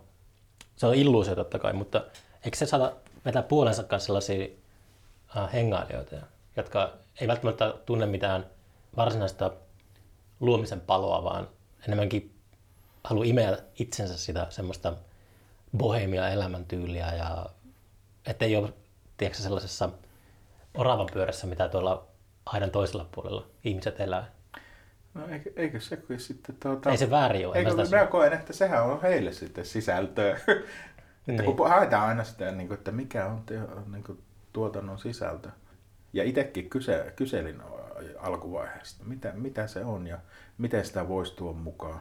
Mutta se, että jos joku saa siitä bohemista elämän tyylistä jo sen täyttymyksen, niin sehän on, se on siinä. Niin. Että minä niin kuin pyrin ainakin pitämään silmät avoimena, mielen avoimena. Jokaiselle luovalle liikkeelle on tilansa ja tekijälle. Ei ole kilpailua. Minä en kilpaile kenenkään kanssa. Tietenkin, kyllä mä pohdin sitä, että että miksi niin kuin minun albumit ei myy ihan helvetisti. Niin, että mikä, mikä tässä? Että sitten minä aina palaan siihen ja mietin sitä omaa niin opettajaa minä. Hmm. Aina voi tehdä paremmin. Niin, nyt se tulee sieltä. Eli, eli tämä, minä pitää pidän niin kuin itteni vähän niin kuin ruodussa. Se, tie, tiedost, se on tärkeää tiedostaa omat heikkoudet Se on varmaan se niin kuin vahvuus Neron, mutta... hei, Neron heikkoudet, mutta ei Neron lahjoja. Niin. niin kuin Hannibal siteraa Veikko Ennalaa. Niin. Hannibal Lecter. tuota, niin, se olisi kyllä varmaan niin kuin Kraalin malja ja viisasten kivi, joka sanoi, että miten tehdä menestyvää, luovaa niin kuin taidetta tai sarjakuvaa tai musiikkia. Että jokaisen formulan tai niin kuin kaavan pystyisi kirjoittamaan auki – mm. koska senhän pystyy kirjoittamaan auki mistä tahansa menestysteoksesta. Mutta mitkä osa-alueet siinä niin kuin määrittelee sitä, että mikä siitä tekee sen jutun. Minä olen miettinyt tätä tosi vahvasti just se Hurrikanesin kanssa. Minun mm. ensimmäinen kuitenkin niin kuin suomalainen musiikillinen, ainut oikeastaan mitä on fanittanut. Et minun suomalainen idoli on ollut Remu Aaltonen okay. nuorena poikana. Ja se tuli silleen, että kuitenkin kuuntelin niin kuin sitä Hurrikanesia yksin. Ehkä sisko dikkaili jonkun verran niitä, mutta Hurrikanesin aika oli mennyt jo. Se oli lopettanut. Oli kirjastossa levyjä, oli, oli niin kuin vielä saatavilla sitä. Mutta mulla ei ollut kaveripiirissä ketään, joka sitä dikkaili. Ja sitten minä vaan niin kuin kuuntelin niitä ja mietin, että tämä on, on tosi hyvin niin kuin vie mukana koko ajan. Tämä, tässä on niin kuin hyvää drivea. Tykkäsin sitä huumorista ja ja nyt justiinsa viimeisin levyhankinto oli suunnilleen, että tilasin Svartin kautta sen Hurricanes Hamina Helsinki All Night, jossa on kaikki kolme livekeikkaa, jonka pohjalta ensimmäinen rock and roll All Night-levy koostettiin puolittain ne live-jutut. Mm-hmm. Ja nyt minä sain kuulla ne kaikki keikat, kolme keikkaa, mitä, mistä ne taltioinnit tehtiin. Niin se on sitä varhaista, jota esimerkiksi Pelle Miljoona sanoi jossain, että se oli Haminan keikolla niin kuin se oli ihan, ihan liekeessä ja iskussa ja todella hyvä. Niin. Ja nyt kun kuuli se Haminan keikka ja sitten kaksi Helsingin keikkaa, niin se Haminassa se tuntui, että se on täysin niin kuin irti. Se, se ei ollut millään tavalla niin kuin, ne, mitä mieleen juolohtaa, ne oli tietenkin treenannut paljon ja sieltä tuli potpureina niin kuin eri biisien sekoituksia ja sitten tota, se tuntui, että kaikki on mahdollista. Sitten Helsingin keikat, ne oli vähän muodollisempia minun mielestä, että, että selkeästi niin kuin aisti, tai minä koen, että siellä on ollut heidän niin kuin, tuttuja muusikkoystäviä ja semmoista, niin kuin, että Helsingin skene. Hmm. Ukkosen, Ukkosen johtiminen. Vähän, ne, vähän pitänyt näyttää. Ja se ei ole ihan niin vallatonta. Jos niin. minä ajattelen sitä vallatonta Haminassa se keikkaa heittänyt rock and roll bändiä sinä aikana, niin se on ollut todella niin kuin riehakas ja oikeasti semmoinen niin kuin, semmoinen niin kuin ava, avartava paketti, että jos, jos sen aikaiset niin kuin tanssibändit tai rockibändit, niin ne on kaikki ollut vähän tietyllä muotilla. Mutta se on niin kuin ollut siinä vaiheessa just täysin pitelemätön ja se huumori on ollut läsnä siellä. Että samoihin aikoihin, niin kuin, oliko se nyt Hullu Jussi, oli taas mitä Remu itse niin vähän dissaili, että ne nyt oli listoilla yhtä aikaa ja se oli tämmöinen huumoribändi. Molemmat on huumoribändejä. Hmm. Mutta millä tavalla se kanavoituu? Että se, se, kun ne vetää sen niin hyvin, svengaavaa rock'n'rollia, että se huumori äh, sävy ei ole enää, että sille nauretaan, vaan sen mukana niin kuin fiilis eletään. Ja, ja se on, niin kuin menee syvemmälle kuin vaikkapa Hullu Jussin materiaali, joka, josta myös tykkää. Itse asiassa se eka, eka levy on jo rotaatiossa ollut aikoinaan paljonkin. Mutta se menestyskonsepti, sitä ei voi oikeasti ennakoida. Hmm. Että se joko on tai se ei ole. Pikemminkin ehkä just se, että, että kun tekee luovaa alaa, tekee sarjakuvaa tai musiikkia, niin minä koen nyt oikeastaan tässä viimeisin levy, mikä me tehtiin Jukka, Jukan kanssa, John the Revelator. Joku artikkeli oli arvioinut siellä, että mitä järkeä on tehdä niin kuin joku sata vuotta vanha blues-biisi. No, minusta se oli just se järkeä, että tehdään se vähän toisella tavalla, että Rodesilla pikkusen niin kuin haetaan semmoinen painostava, pyörivä kuvio pohjalle ja sitten minä pyrin eläytymään siihen. Että semmoinen niin kuin pikemminkin meditatiivinen lähestyminen jo olemassa olevaa standardia ja sitten oma biisi sinne Change My Face. Että, että, että kun me Jukan kanssa aloitettiin duona, niin äh, Rodes ja laulu, onko muita tällä konseptilla liikkuvia rock-duoja tai blues voi olla, mutta ei nyt ihan samalla tavalla. Joku heitti huvittava äh, rinnastuksen, että tähän on vähän niin kuin Jean-Pierre ja Kusella helvetistä. Hmm. Että niin kuin periaatteessa samoilla apailla mutta sitten toisaalta ehkä vähän niin kuin synkemmät viritykset läsnä. Ja mukavaa on. En, en tarkoita, että tämä, tästä nyt meidän duosta välttämättä tulisi niin kuin seuraava hurrikanes, mutta ainakin meillä on mukavaa. Ja se varmaan se, niin kuin, mikä hurrikaneisen varhaisilla keikoilla välittyy, niin on, on, on se, niin kuin, että se saa mukaansa. Siellä on hauskaa niillä jätkillä – niin. Se on hikistä. Tunnetiloja. Tun, tunteet, joo, ne, ne laulajat, joista minä tykkään, niin niillä on sitä räkää tai niillä on sitä niin kuin sielua, että se, se vaan yksinkertaisesti menee sinne selkärankaan.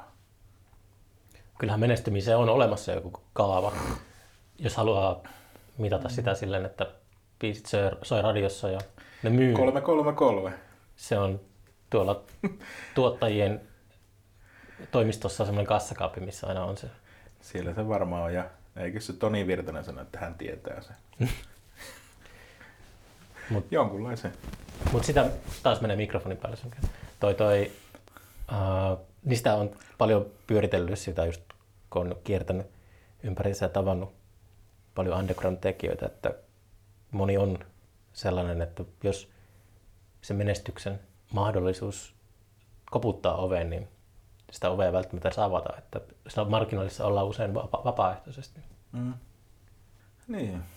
Mutta sä kyllä haluaisit, että sun albumeita Ei mulla sitä mitään vastaa tietenkin, jos mun sarjakuva-albumit löytäisi isompiakin kuvioita, mutta mm, minä olen itse asiassa tyytyväinen tähänkin kuvioon. Että, mm. että kyllä se tyydyttää tuo sarjakuva omat niin kuin ilmaisun tarpeet aika vahvasti. Ja musiikin tekeminen on sitten siinä ja esiintyminen semmoinen Voisi sanoa, että se on niin kuin lisäosa, applikaatio tähän. Mutta se mua niin kuin raivostuttaa itse yleisössä. Hmm. Että yleisö, se on yleisön vika, että yleisö on passiivista. Ei se välttämättä yleisön vika ole, se on ehkä joku semmoinen, hiljakseen on tota, lisätty suolaa johonkin hmm. einekseen tai jotain tällaista, että sitä kukaan ei ole huomannut, kun vuosikymmenet on vaihtunut ja yleisöstä on tullut vaan sellaista ei osallistuvaa ja ei kiinnostuvaa, kiinnostunutta mistään. Että kaikki on jotenkin... No mietipä sitä, kun minä luin tuosta, Creedence Clearwater Revivali äh, lehden, ja siinä kerrottiin niiden Saksan keikasta. Se oliko se sitten fanilehti siis? Joku? Ähm, joo, siis se Uncutin semmoinen, jossa niin, oli niin, koko niin, lehti ah, omistettu joo, niille. Niin tuota, siellä oli artikkeli aiheesta, kun oli täällä, oliko se Star Clubilla Hampurissa Mm. vai no kuitenkin Euroopassa, siellä missä Beatles teki nimensä. Mm. Niin siinä vaiheessa, kun CCR kiersi ja kävi siellä, ja tämä niin kuin journalisti, joka oli edellisenä, äh, oliko se edellisen keikan nähnyt tuolla tota, Royal Albert Hallissa, seuraava oli siellä Star Clubilla, Mm. niin se sanoi sen niin kuin itse se kriitikko, että se Star Clubin keikka oli ollut ihan älyttömän kova, todella hikinen ja todella semmoinen niin kuin raivokas niin kuin CCR-keikka. Mm. Yleisö, yleisö ei lämmennyt ollenkaan. Ne istu vaan paikallaan, katsoi sen läpi ja lähti pois. Mm. Bändin jätkät kertoi siitä, että ne yleisö ei millään tavalla rikkonut. Eli toisin sanoen, voiko olla se mahdollista, että passiivinen yleisö on jo kokenut sen kaiken? Niin. Nauttii kyllä, mutta ei nouse perse penkistä. Niin, niin, ehkä se Niin, olikin se, että vaaditaan sitä Vaaditaan- ja eli- saadaan se. ja, mutta sitten se on myös, että se karisma on myös harvinaista. Että pystyy, käytännössä pystyy niinku olemaan pätevä esiintyjä ja tekemään tuollaista. Se sanotaanko, että keskinkertaisuuden rima on niinku korkealla. Joo, ja vaatimustaso sitten voi olla niinku... Mutta sitten tämä puhaltaa mukavasti niinku välillä nämä niinku musakuviot kuitenkin, että sinne putkahtaa jotakin odottamatonta. Ja minun mielestä niinku rokkikuviossa ihan selkeästi että räjäyttäjät, kun ne tuli, mm. niin ne putsas pöydän. Ne oli sitä, mitä mm. kaivattiin. Että täysin pitelemätön. Jälleen kerran. Mm. Se, että niinku tuntuu, että se ei pysy millään tavalla niinku että vähän niin kuin vaar, vaaran tulle tulee siitä, että pysyykö tämä kasassa, okei, okay. Joo. mutta kun se koko ajan niin kuin, on niin, kuin niin kovaa drivea, että itselläkin niin kuin syke nousee. Mm. Ja aina silloin tällöin, silloin tällöin tulee niitä bändejä, joka nostaa sitä sykettä. Ja se, se on oikeastaan itselle se mittari, että Iho menee kanalihalle. Kyllä, kyllä. Ja, mm, no ei, se ei tarvi edes liittyä siihen intensiteettiin, tai siis siihen niinku räjähtävään nopeuteen tai mihinkään, mutta kun se, just puhutaan siitä karismasta, okei. Tässä yhteydessä voidaan sanoa, että räjäyttien varhaiset keikat oli silkkaa niin kuin apina, apina raivoa parhaimmillaan. Mm. Niin kuin, että Jukka heittäytyy ihan täysillä siihen ja antaa, se tuntuu, että se niin kuin solo soolon perään tykittää menemään ja kaikki onnistuu. Mm. Ja sitten jo vähän aikaa sen jälkeen Jukka ja Jytämimmit, ihan sama homma. Yhden kesän. Joo, yhden, kes- Joo. tai vai oliko se niin kuin yhden vuoden kasassa, mutta siis se kevät ja kesä Mm. niin kuin silkkaa nousukiitoa. Ja tota, kyllä, lahjakkaita tekijöitä löytyy varmasti yhä uudestaan ja uudestaan, että musa, musakuviot kaipaa välillä semmoista niin kuin tuuletusta. Se oli toi sarjakuvapuoleltakin tuli mieleen. Mä luin itse asiassa viime viikolla.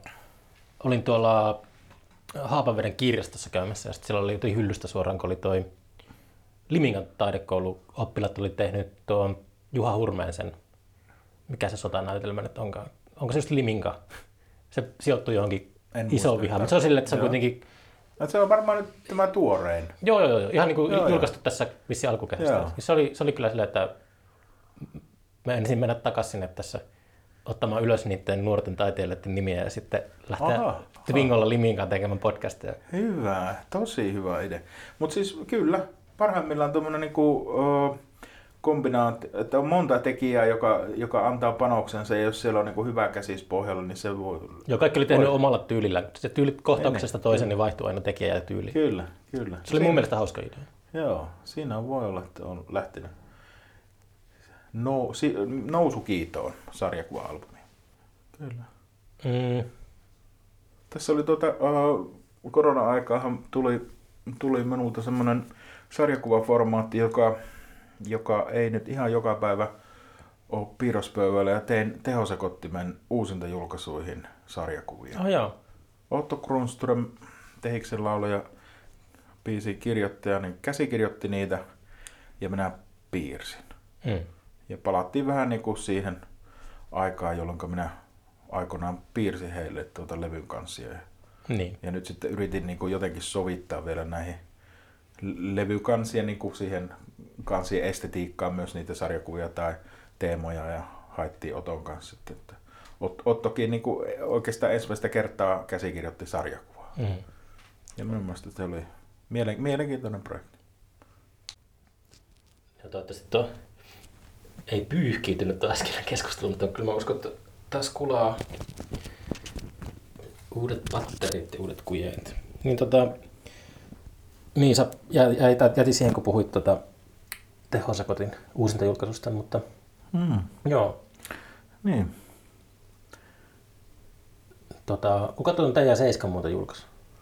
Humu Records, eli se on periaatteessa omakustanteena, mutta Niin. sitten meillä on tämä Humu Records, joka, joka hoitaa tämän promotoinnin ja, ja P, PRn, eli hum, Humu Siis on kuopiolainen. Niin, niin, niin. Kyllä. Joo, Humu-klubi. Ihan ensimmäisiltä tuota Humu-klubeilta asti on Spider ollut mukana siellä täällä aina silloin tällöin. Ja Mhm. sitten tuota, kun rupesi tätä julkaisutoimintaa olemaan, niin Black Spiderin ensimmäinen soololevy ilmestyi hum- Humulta. Ihan semmoinen mies- ja kitarakuvio. Niin.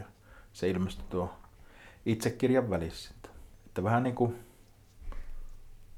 kirjan kylkiöisenä ilmestyi se eka, eka levy, että ei, ei ollut vielä silleen niin kuin rahkeita omana julkaisuna julkaista. Mistä ihmiset voi tilata tuota Humun nettikaupasta vai?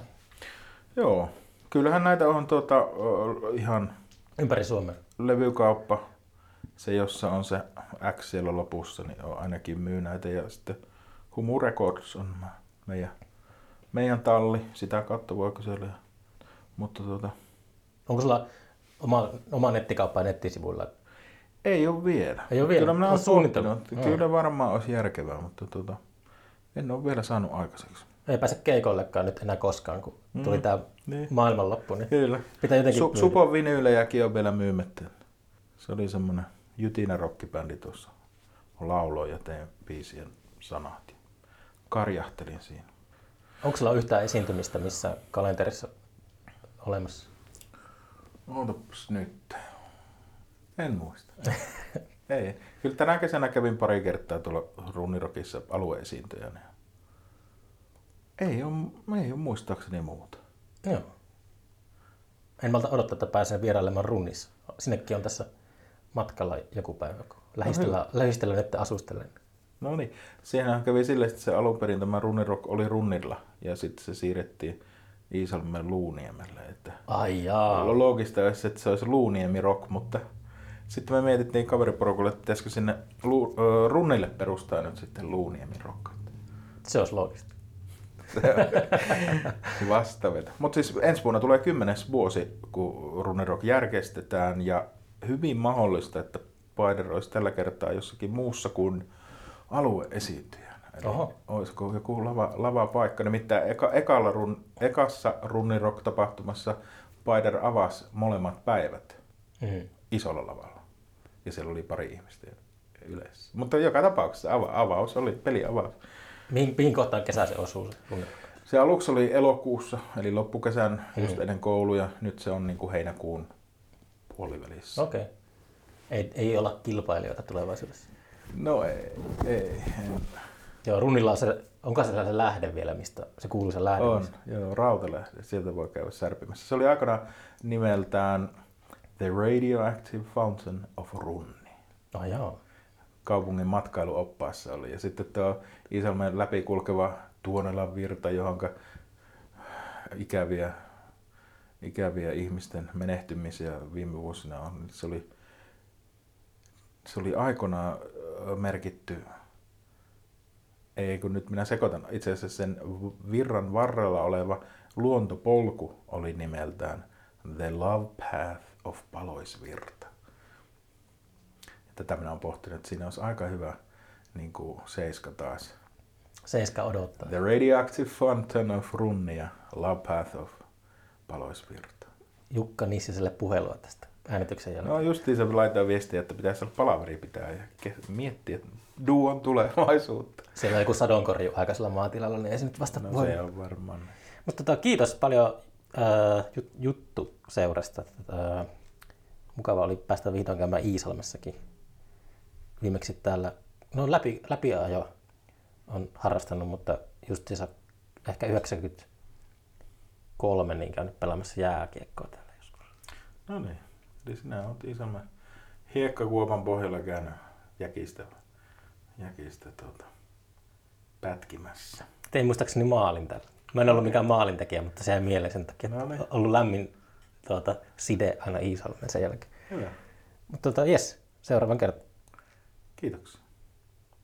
Ei mitään, ei mitään linkkejä eikä ota, mitään. Ota, ota, ota. Siis meidän pakko niinku puhua tästä nyt. Tää, näin se lopetetaan, että puhutaanko siitä, että miksi sä haluat tietynlaisen lopetuksen tälle? Mä voidaan editoida No pois voit ne. sinä, voi- se voi mennä sekoiluksi, mutta ei se... Niin.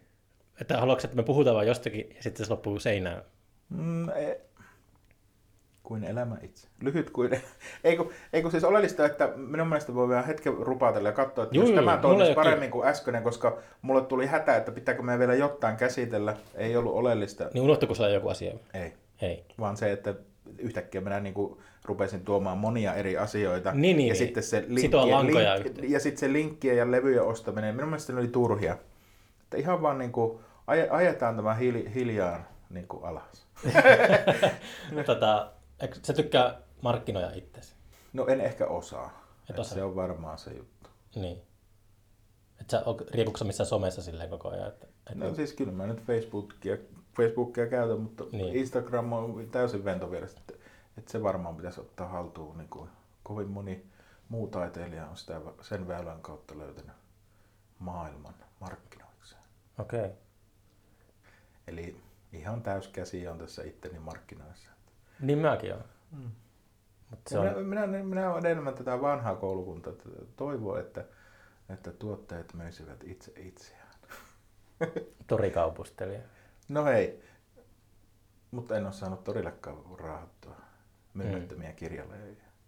Että kyllä, kyllä tässä olisi varmaan vielä niin kuin paljon opeteltavaa. Ja, mitä on itsensä markkinoiminen ja myyminen? Mä, Mutta- mä voin kertoa sellaisen, mitä mä oon miettinyt. Nyt tämä voi olla klassinen itseään jalkaa ampuminen, mutta kun ää, mä en vielä yksityiskohtiin mene tästä festarista, mitä mä oon suunnittelemassa pohjoiseen, mutta mulla yksi sellainen ajatus, että mä möisin sinne pelkästään fyysisiä lippuja. Mä haluaisin, että joku taiteilija tekee, suunnittelee sen lipun. Miksi niin kuin pääsylippu ei voisi olla oma semmoinen keräilykappale, taideteos? Yksittäinen teos. Niin. Miksi, se Wow. on, miksi se on semmoinen, Niin, niin. myy yksittäisiä lippuja, tuhansia, Joo, ei somea. joo. Tämä, tämä some, some uupuminen on kyllä sellainen, että se voi olla vähän liikaa. Mä en tiedä, uskallanko mä tehdä niin pitkälle, vaikka mä oon sitä vähän uhonnut, mutta just sitten hommaa semmoisen vanhan kauppa-auton ja kiertää ympäri Suomea ja myy kädestä käteen ne liput. No entäs sitten, jos menisit tähän fantsinen osastoon, että A4 ja kopionippu postissa kirjeen välityksellä ja siinä voisi niin valita tekijän, jonka teoksena haluaisi lipun ja sitten sen saisi. Eli ei tarvitse sitä kaup- kauppa, vaan tämmöinen vanha levylista tyylinen. Niin, että olisi useampi taiteilija tehnyt eri lipun. Niin, niin. Et sitten voisi ruksata ja kuka ensimmäisenä. Tämä on mahtava idea. Joku, joku tämmöinen. Mä voisin ehkä pyytää sua tekemään yhden lipun. Katsotaan. No, ihan mielenkiintoinen idea. Mulla on nimittäin tuolla jääkaapin ovessa Wandergraph Generatorin keikalle lippu. Mm. Ja nyt vähän harmittaa se, että kun ennen koro- koronaa ostin sen lipun ja sitten korona tuli ja se lippu on kotona printattu, että ei ole fyysinen joku Mm. tiketin niin kuin, Niin. semmoinen Turkoosi. turkoosi, jossa on vielä niin kuin jotain hologrammin painotuksia ja muita.